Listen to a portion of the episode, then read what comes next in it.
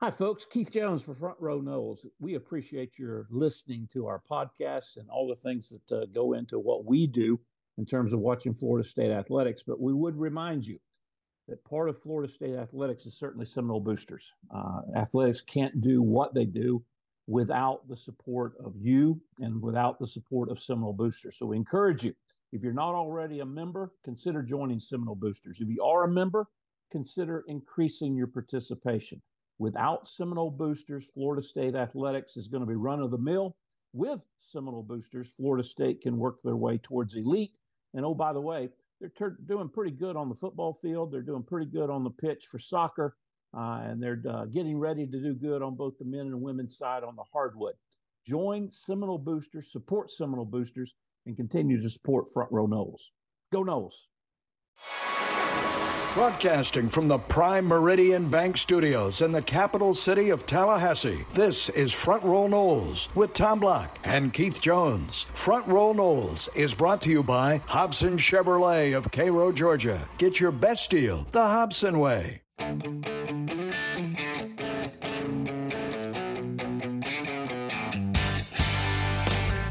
Good day, everybody. Tom Block, Keith Jones with you.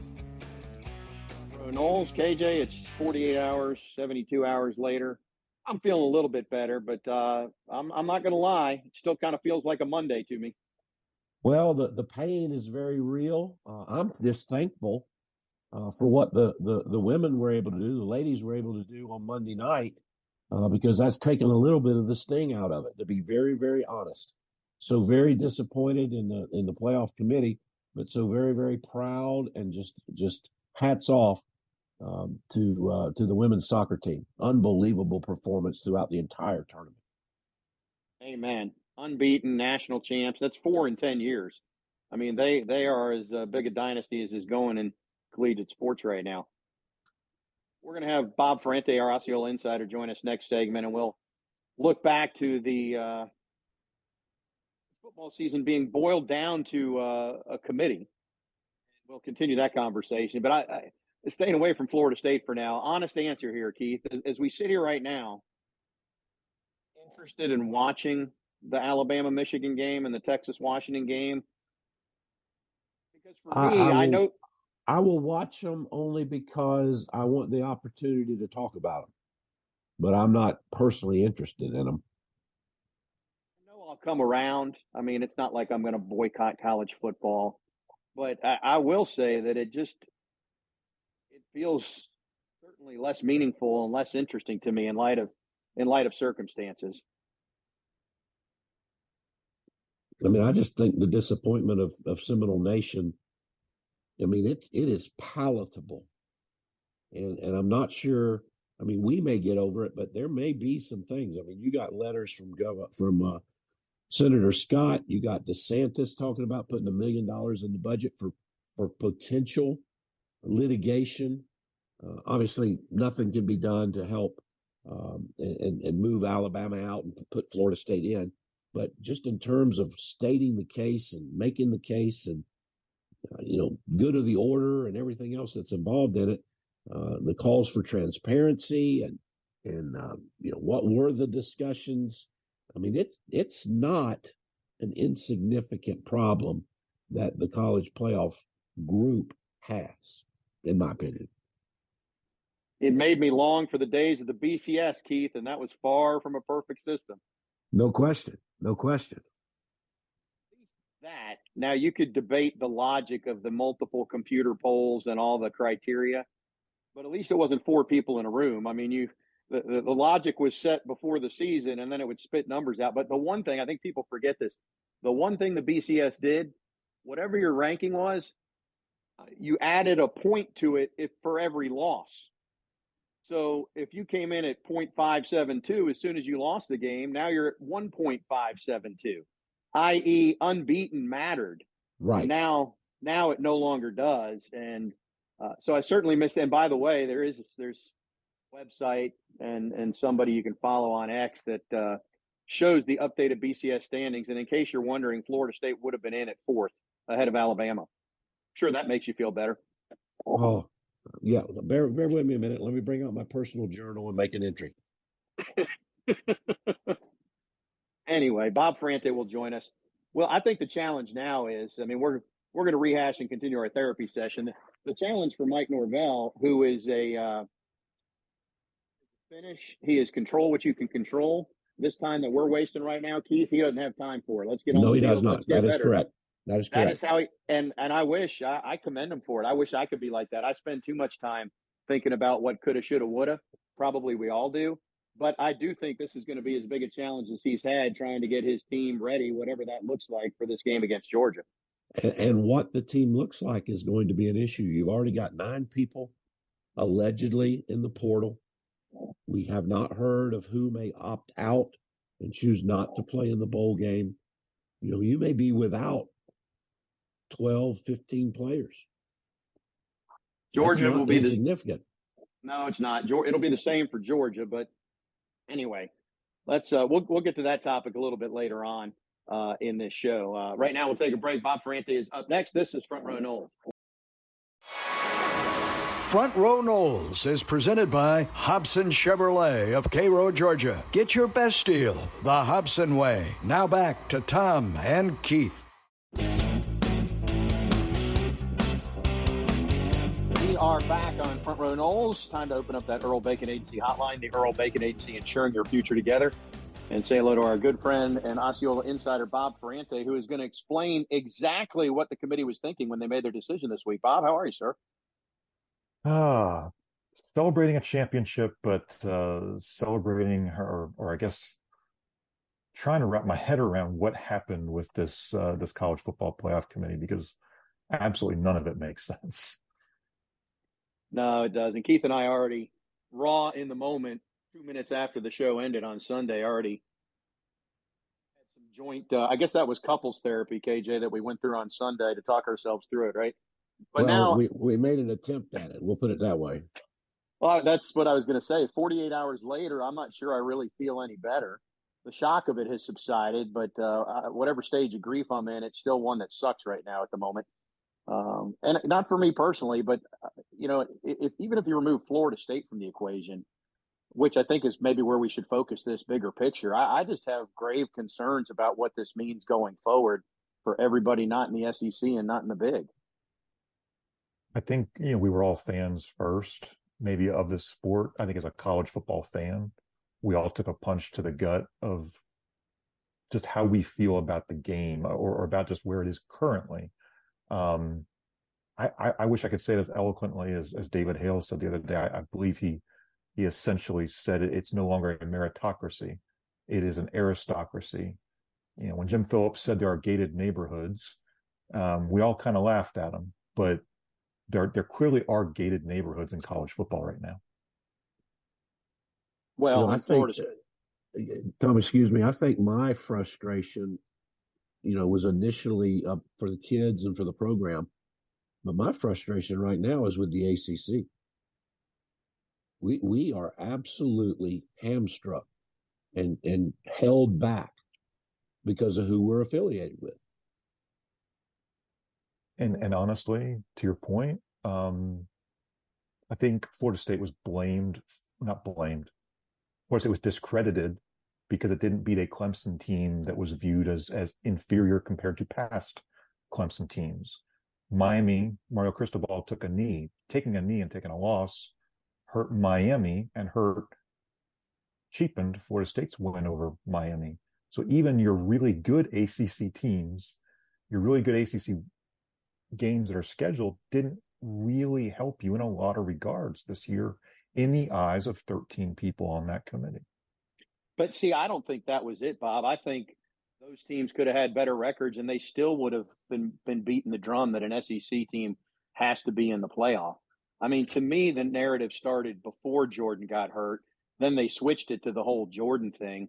But I, I guess that's maybe the biggest, that is the toughest part, is that Florida State fan and defending the ACC over the years, it gets exhausting to try and point out and make the case that the ACC, not all the time, lots of years not, but in years when it is better than the SEC, it's exhausting to fight that fight. And to say that Boston College, while not great, is probably better than Mississippi State and five other teams in the SEC, but the perception will never be that. And so to think that you have a, I just I'm not convinced if Clemson was one, Miami was ten and two, if they would if they would have that credit. Maybe maybe it would be such a groundswell that you'd have to take Florida State then, but I just think that they've opened Pandora's box. If if, if unbeaten is not enough anymore, then then why bother? That's kind of still where my mindset is at. Yeah, the the Jordan Travis thing is something I, I'm struggling with. The the concept of again on November 21st, Boo Corrigan said Jordan Travis's injury quote didn't have any impact end quote on Florida State moving from four to five. They favored Washington.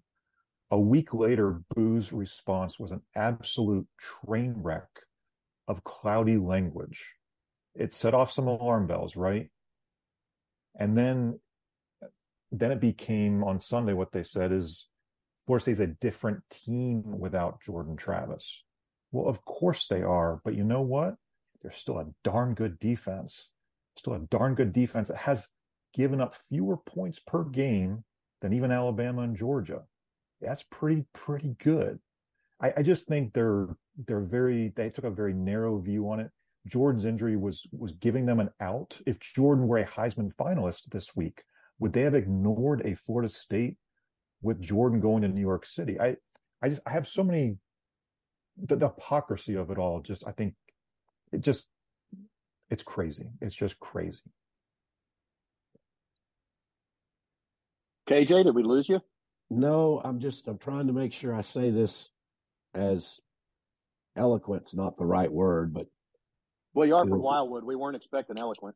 Understood, but you know, the ACC is the reason that FSU's in this predicament, and it's been reported. I'm not breaking ground here, but two years ago, Jim Phillips, and one of the first things he did as commissioner of the ACC reached out to the Pac 12, which doesn't exist anymore, and then hmm. they coerced the Big 12 and they formed the alliance that never did a damn thing except postpone the 12 team playoff to 2024. If the alliance had never been a concept, if Phillips had never championed it, it would have been a 12 team playoff this year, and we would not be having this conversation. Thank you, ACC. And in the end, the alliance did, did achieve nothing. I think there is zero, zero tangible gain that resulted from that alliance. To your point, Keith, that would have solved Florida State's dilemma this year. But of the top 13 teams, I think FSU is the only one that's not in the SEC or the Big Ten, right? So oh, I'm not. I'm not saying it was a cure. What I'm saying is, in keeping with the mediocrity of the benefit of being in the ACC, you can track and, ta- and, and just absolutely point to the biggest reason in 2023 that FSU is not in the playoff is because of the commissioner of the ACC. How do you really feel, Mr. Jones? I think I expressed it. I, well, here's the going broader. We've we've known it's going this way. It's just because of feelings and long-standing relationships, we can't just rip it apart and build it from scratch. So we got to do it piecemeal. But we've known forever that it's going to go to two leagues, and once you get to two leagues, you more or less have equal revenue sharing because one league is going to be a Fox-driven league in the Big Ten, and I know they have CBS and NBC, but they're going to be doling out equal revenue to however many teams they stop at, 20 or 24. And the SEC will do the same thing and and then you have more of a level playing field the way professional sports is in, in terms of, of, splitting their media rights. But unfortunately, we can't just get there by holding a vote and an open forum to say here's the 40 teams to get to play at the big boy level. So we got to do this and wait. And I mean, I don't know, I don't know where the finish line is. I don't know where when we get there. But but hopefully, what happened this past week gets us there sooner. It's a big step, I think. And the other part of it is, and Bob, I'd be interested in your your uh, take on it. Tommy and I have talked about it, but I can't help but believe that this is somehow orchestrated by ESPN in order to make a bigger splash as they take over the SEC contract next year, and to to tell the ACC, um, you're not a whole lot. And while we have a contract with you, don't expect us to do much for you. I think a couple of the talking points that I heard, and I, I don't know if they're conspiracy theories, they're just being kind of put out there by some of the media, is that Florida State wasn't box office enough without Jordan Travis for the college football playoff, which is just dumbfounding because we've been talking about how Florida State is really good from a rating standpoint for ESPN game after game after game. I I think look, it's dangerous ground what we are suggesting, but clearly we're hearing a lot of things from ESPN analysts. They are parroting the words of a lot of college football playoff committee members.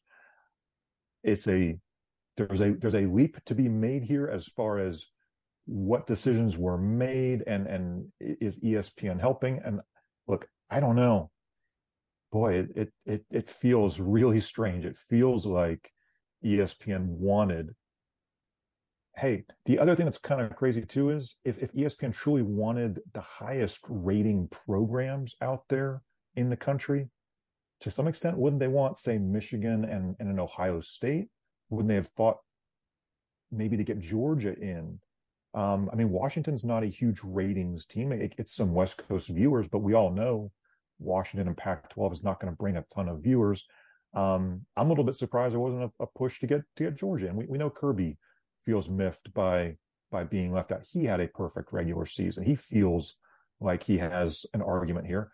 I, I would disagree, but you know, I, man, it, it's let's keep coming back to this. It, it's tough, and the explanations have just been so weak, so so weak with very little. Nothing holds water in any of these arguments from the college football playoff committee. Even the off, not off the record, even the sourced uh, unnamed sources, things that are leaking out through ESPN stories and CBS stories. None of them add up. None of them. No, they don't.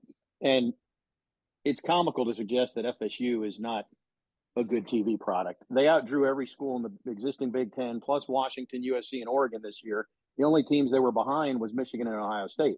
I'm not suggesting that Michigan, Florida State would outdraw Michigan, Alabama, but it, it's not like this is Wake Forest and Duke on New Year's Day. And if you want to talk about faults of the playoff system, how about the brilliant idea to put the playoffs on New Year's Eve a couple years so we could protect the sanctity of the sunset at the Rose Bowl in years when it's not a playoff game, right? I mean, there's there's a lot of things here. Here's one. This this one maybe uh, th- this bothers me as I think back about my favorite games. So the point spreads came into play. Like, oh, we can't have Florida State in there; they'd be a 16 point underdog against Georgia or whatever it is, right? Well, what are what are the most memorable games, Keith? how much were you guys underdogs when you beat Nebraska in 1980, which is the most, maybe the most famous, it was Bobby's favorite win. I mean, one of the first games I remember ever watching was when Howard Schnellenberger's Canes beat Nebraska, and that was a 17 point underdogs, and nobody gave Miami a chance. I mean, we probably talked about this, but Boise State over Oklahoma. I mean, just pick your game. That's what you remember about college football. And now they're saying, well, Vegas told us that this was going to be a mismatch, so we're not even going to play the game anymore. Uh, I hate I hate that that's part of this narrative too. Well, and I, I think that Tommy personally, I think that's a made up narrative. I mean, there that's where you that's where you can say that whoever they are are grasping at straws to find any and every conceivable reason to try to justify what is unjustifiable. Bob, what's your sense? We'll wrap up football here. We'll come back and talk. Uh, we'll talk about the the sport which is every other sport under the sun where they actually decided on the field to win championships. We'll talk about that next segment, Bob. But what's what's your gut right now? Uh, on, I know there's guys that are in the portal or flirting with the portal. Do you think it's mass exodus? Do you think Norvell and staff come back and a lot they can get a lot of guys to stay, or are we looking at spring practice for this Orange Bowl? Yeah, I'm I'm afraid of of what the opt outs will look like. Just being being honest. I, I maybe talked myself into it for a moment that a lot of guys would want to come back, try and beat Georgia, claim a national championship of sorts um, with a win over Georgia. You know, potentially do you even hang a banner? I got a lot of flack for that on Twitter. Some people liked the idea, others didn't. I, I do think there's going to be a lot of guys contemplating their future, the risk of injury. It's been a long physical, emotional season for a lot of guys. So I do think we're going to see some serious opt outs um, beyond Johnny Wilson, who has accepted a Senior Bowl invite there's really no clarity on anybody else, you know, at this point. So it's really tough to tell. The portal's obviously been active. Patrick Payton has said he intends to enter. You know, we'll see if if if that kind of is, you know, once the coaches can sit down with Patrick, can they discuss what are what are the developmental plans? You know, what what does he want to see from this team moving forward? Um, I think we all know he's a huge part of that defensive front and that defense. And of course, they'd love to have him back. But a lot of these things, I think, are, you know, maybe unfortunately airing out on social media when, um, you know, I think the coaches would much rather prefer to sit down with these guys and have discussions and, and figure it out. All right. Well, that was 15 more minutes of therapy. We'll take a break. We'll come back and we'll see if the next segment talking Florida State soccer will get us in a better mood. That's after this on Front Row Noles. Be sure to subscribe to the Front Row Noles podcast and follow at Front Row Noles on Twitter. Now back to at underscore Tom Block and Twitterless Keith Jones. Yes, you heard us right in the Prime Meridian Bank Studios.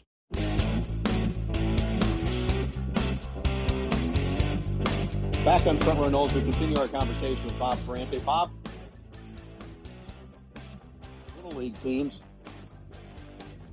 soccer at the NCAA level actually has a playoff where they decide the champion on the field. Okay, I got to lose the sarcasm and cynicism, but congratulations to the soccer program. And I remember Keith and I had Brian Pensky on this show when he was hired. And you talk about a guy who walked into a situation following with big shoes to fill. I mean, Jimbo came in after Bobby. I mean, Norvell has, has done a terrific job with football. There's lots of examples of this, but to go to the College Cup in your first two years and win the championship the way they did, I mean, I think you got to tip your cap to him for being able to handle that. And obviously, the players on the team are unbelievable. Yeah, I think he's he's been described a lot as as obviously a remarkable coach, but he's hired incredibly well. Assistant coaches, support staff, mesh the personalities. I, think he, you know, really initially had to go to the players and, and, and re-recruit them and, and play the role of psychologist. And hey, I want to run a system that you are familiar with. I'm going to throw in some of the things that that I'm knowledgeable about from, you know, his time at Tennessee and Maryland. I think he's always been somebody who's a very good thinker, but an incredible listener, very willing to listen and adapt. And that's hard for a lot of coaches who want to come in, put their fingerprint on things and do it their way. And I think for someone to what selfless, be accommodating, be open, uh, pick your terms. I, I, think he's again. We talk a lot about fit in a lot of things with with coaches and and how they fit. Boy, to come into that situation and and really stabilize and and just gain comfort with the players, um, really really impressive not only that, and I know nothing about the strategy of, of soccer. I am just a pure appreciative fan of these ladies and this coaching staff. And I just absolutely salute what they have accomplished. But the one thing as a little bit of a tactician that I've never heard anybody talk about to great extent is how he stresses defensive soccer to the point that that through the the the, the playoffs, FSU gave up one goal the entire playoff. One goal. That's like, you know, playing a, a, a, a four or five game college playoff and giving up one touchdown. That's absolutely remarkable. But that's part of his entire picture. And the ladies have bought into it. Well, the other part though is that he uh, they play great defense. They obviously did, but but they're more aggressive offensively and a little bit less possession based than what they used to be. And uh, do you know how many goals Stanford gave up all year, Keith, for last night's game? Monday night's well? They, obviously they gave up five to Florida State. So all year, 21, 22, 23 games. 10. I would 10. guess I was going to go 20. Yeah. They gave up 10 goals all year and then five to Florida State in one game. And, uh, Bob, I was watching the game and uh, Florida State scores two goals in a minute. They let, they let up that one goal early in the second half to make it 2 1. And you're thinking, is this going to be a game? And Florida State quickly said no. we're about to score three more. I mean, Florida State could have gotten to seven or eight in that game. I don't know that. I guess I guess my takeaway would be I didn't I didn't see Florida State getting better as a program once Krikorian left, and it feels like that's what we saw with this year's team, Bob. I, I think there were some questions among fans. You know, how would Coach Pensky recruit? How would would he be looking internationally? Is he more of a transfer portal guy? Is he more of a high school coaching? I think he's sort of blended a little bit of of all different ways of of creating a roster. I mean, obviously he's brought in some girls that he's had. Um, you know, Taylor Huff from from Tennessee did follow him a year after uh, you know he had come to Florida State, for example. But he's he's just meshed, I think, a little bit of everything. He's brought in Jordynn Dudley, you know, this this star freshman from from the Atlanta area. I, I think it's just been a really good um, way of kind of taking a wide view of, of how you build a roster.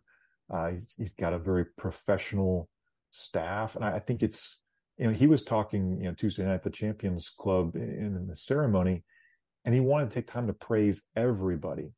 I mean, literally everybody from the nutritionist to the academic advisor. It's a massive staff that he really wanted to take time to thank everybody for how they've helped to support the 21 players and, and so that they can achieve at their greatest level to get that fourth star, that fourth championship. How was the turnout? Uh, clue us in on what the celebration was like, Bob. I imagine it was uh, especially uh, in need of uh, something being cathartic based on the way this week went. I imagine it was a pretty nice celebration. Yeah, I'm I'm never very good at crowd estimates, but I, I would say roughly, you know, 400, 500 people. You have the marching chiefs, a lot of the FSU administrators, uh, a lot of the diehard fans who wanted to to come. Some of those who uh, who had made it to Cary to see the games up in Cary, North Carolina. Um, others who couldn't. Um, one of the biggest fans still. It, is fun to hear Dr. McCullough talk about uh, specific players. He is not just a fan. He's not just somebody who kind of flies in and catches a game here or there. But he was up in North Carolina for the for the football and the soccer, and he starts naming off a couple of players and says, "You know, I'm gonna get myself in trouble because I'm not naming all of them." He almost felt like he had to individually say something quick about, you know, almost all 21. But it was it was very cute, just just just to see that connection that I think so many people have, the connection that um, Coach Pensky's wife has with with a number of the administrators, and just it it had a good family feel too. I think that was kind of just a just an overall thought on the night. Yeah. So Bob, I'm not familiar with their roster. I know they'll be good next year. I know Jordan's a freshman, right? But how much of this nucleus are they returning? They they must be turning over goalkeepers finally. It feels like Roque has been there forever and she was terrific. But uh, uh, what what what's the uh, what's the returning Letterman situation look like? Rough estimate here. Yeah, I think beyond Leilani Nesbeth, who's a fifth year, I think just about everybody could come back. The COVID year, of course, gives that opportunity there. You know, for a lot of the girls, they want to graduate. They want to play pro soccer. I think almost all of them are graduating and then looking to the pro opportunities. Do they get it? Um, do they get a chance to play overseas or not? Do they get a chance to play with their national team? I think some of these decisions, honestly, are going to go well, you know, into the spring. So some of that is roster management that's not going to be maybe settled into, uh, say, March, April. So some things to figure out, but I, I do think for a lot of these girls, honestly, I think we'll see some roster turnover just because they've been through so much. They've endured to get to this point to win a title. I have a feeling they'll get that degree and say, you know, it feels like it's just about time. I'm going to see what those opportunities out there are for me to play pro soccer. Bob, I'm like Tom. I, I don't have a good feel for the for the 21 players. I just remember hearing uh, during the broadcast that seven of the 21 are internationals. And I just smiled because I don't think anybody in the Southeast, when Coach Krikorian came in and said, I'm going to recruit international players, I'm going to let them leave during the regular season to fulfill commitments to their international teams. And that's going to be an emphasis that when we get into the playoffs, we, we'll reconnect and, and be meet and be playing for that common goal. Um, I don't think anybody knew or felt that that would be a, a, a process that would work, and it has been phenomenal. Yeah, I think I think both coaches, honestly, Coach Krikorian's embraced that. Brian Pensky's embraced that. You want to play for your national teams. You want to get those challenges. You want to get that development on the world stage. Um, he was incredibly proud. I, I, go back to even one of our early conversations in August. You know, when I asked him about uh, those early mornings watching those World Cup matches out in Australia and New Zealand, what did that mean for him? What did that mean for the program as far as recruiting? Because every time somebody on a international, national, international, whatever broadcast says, "Oh, they played at Florida State," that's a great thing for Brian Pensky and his coaching staff because they can say that they've maybe they didn't truly coach some of those players because they were Mark's players, but it was cultivated by Coach Krikorian, the teammates, the culture, the, the Florida State soccer culture. And again, I think that was really appreciated Tuesday night too. Just just the appreciation that the players and the coaches have for the fan support, the booster support, everything that allows them to, to achieve that success. I think I saw that Jenna Nighswonger, one of the stars from years past, got uh, was with the U.S. Women's National Team for their international match earlier this week, maybe against Japan or China. I forget who they were playing, but uh, obviously she's not international, but still a pretty good deal there. Testimony to the success that they've had. All right, Bob, a couple more minutes. The basketball team, uh, the women's team, I know won on Sunday. I think they play again on Thursday, and and on the men's side, Leonard uh, got a piece back, lost another piece, and had had two games in a row. They were in good shape about seventy percent of the way through, and and then the bottom fell out. So, uh, give us an update on the state of hoops right now. Yeah, I, I think I think the unfortunate thing is to contemplate how long Cam Fletcher might be out. Looking at that injury, and, and we don't have a true official confirmation. He he re-injured that right knee how bad is it? Is it long term? Is it short term? Didn't look good in the moment, obviously. I think this is this is a team that desperately needs to keep this depth together, especially in the front court. They're going to be very, let's be honest, very undersized against a lot of these taller ACC teams.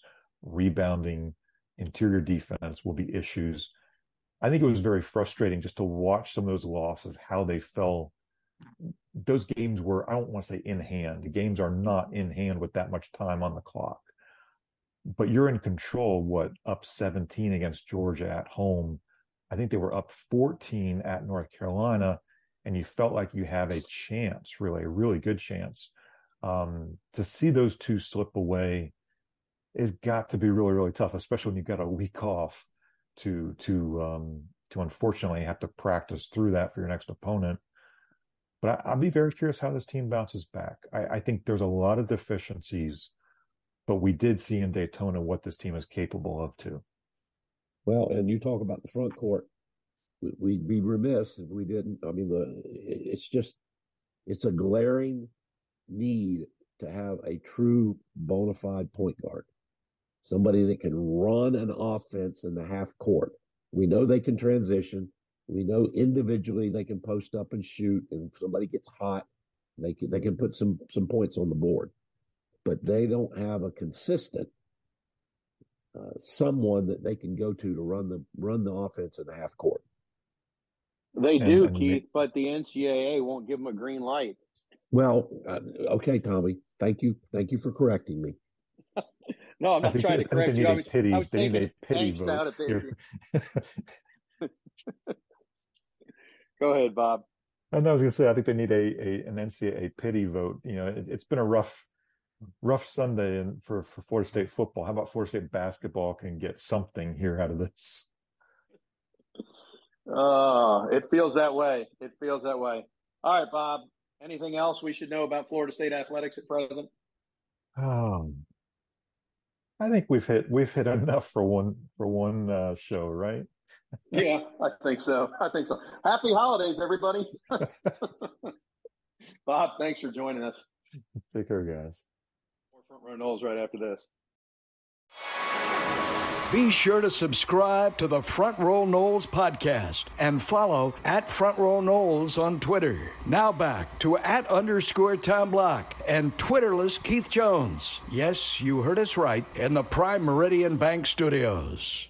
Front Row Noles, thanks to Bob Ferrante as uh, Keith and I will finish things up here over the next several minutes. Uh, you know, lost in all this, Keith. This is another. This is another shame of the thing.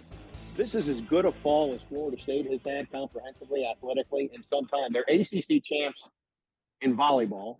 They're ACC champs in football. They're ACC champs in soccer. They're national champs in soccer. They got a top three recruiting class coming in in football, top five certainly by the time it finishes up. And they got a chance to finish unbeaten in football. Unfortunately, it's not going to be in the playoff if they get there. And and yet that last point I just made is what we're all harping on with all these other good things going on. Isn't it just a shame? And and that's the disappointment that's associated with it. It's just a shame. You do everything you can do on the field.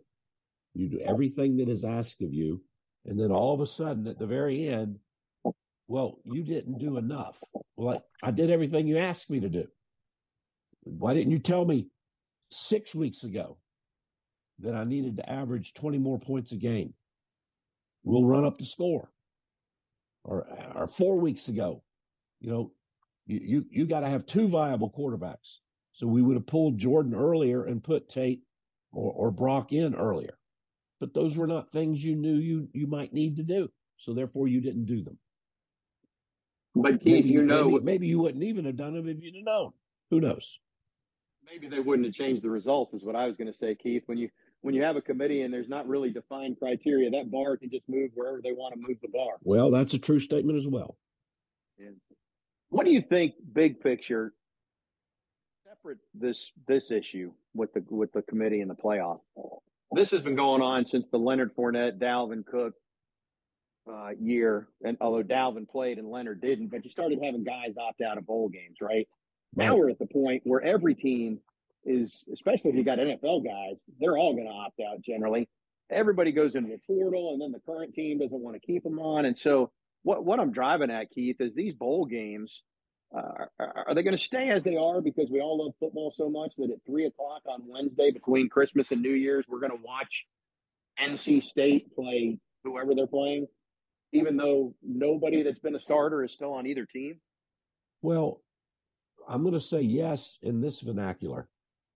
For the lower two thirds of the bowl games, where it's still a reward, and you got teams that have two and three losses, and you got teams that may, may have only one or two NFL caliber players, it'll stay the same.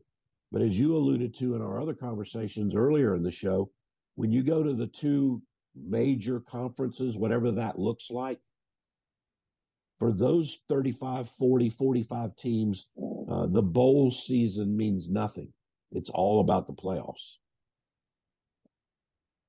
This isn't the perfect solution, Keith, but I smiled, and I'll give credit where credit is due. Manny Navarro, who covers the ACC for the Athletic, and I don't know Manny. I heard him talking about uh, basically the irrelevance of bowl games now, where they fit. And his idea was the bowl games need to move to practice, and spring game should be against actual opponents, and you could play them as the bowl games, which that's a time when people are excited. The reason I say that's not a perfect solution is it's the middle of the semester everywhere, so I don't think you can take off and go hang out in Miami for the Orange Bowl or whatever. But it does show you that others are wondering what this future looks like. And it, it probably will eventually evolve to something that would none of us never thought about. Um, I mean, the bowls were certainly entrenched, you know, 25, 30, 35 years ago. Uh, and it took some major change in thought just to get to the BCS, much less to move to the playoffs. So who knows what the next three, five, seven years might be. It, it could be quite interesting. Well, I think once we get to these home playoff games, Keith, on campus playoff games, right? I, you know, they're trying to do the hybrid. They're doing right now. They're going to mix some of that and keep the bowl games, but I, I, I think people are going to like the on-campus playoff games. Now, who knows if Florida State will ever get to experience one of them because you actually got to be invited in. But I guess if you win the league now going forward, you can get in. But I do think that's going to be cool to see when they start next year. I would agree. I do agree. Yes. But all right, Keith, we got a minute or two left. Anything else you would like to add that we have not covered over uh, Sunday or today? It's just a shame, Tommy. I've had conversations with longtime friends of mine and we've exchanged some text. We talk about how the college game has changed. We're going to look at 2023 and it's going to be a pivotal moment when we say that's when the direction of college football made its biggest shift. And Florida State will be a part of it for all the wrong reasons. Well, Florida State's always been in the middle of these things, uh, which is because they've been relevant on the college football scene. You know, as I'm processing what you just said, it occurs to me, Keith, that for the last several years, that NIL would ruin the game, i.e., pay for play, and that full cost of attendance would ruin it, and the transfer portal would ruin it. All this, the kids were going to ruin the game, right? You know who ruined the game? The adults. The adults. The adults in the room are the ones that ruin the game. No, KJ. I'll talk to you next week. Thank you, Tommy. Thanks for listening, everybody. This is Front Row Noles.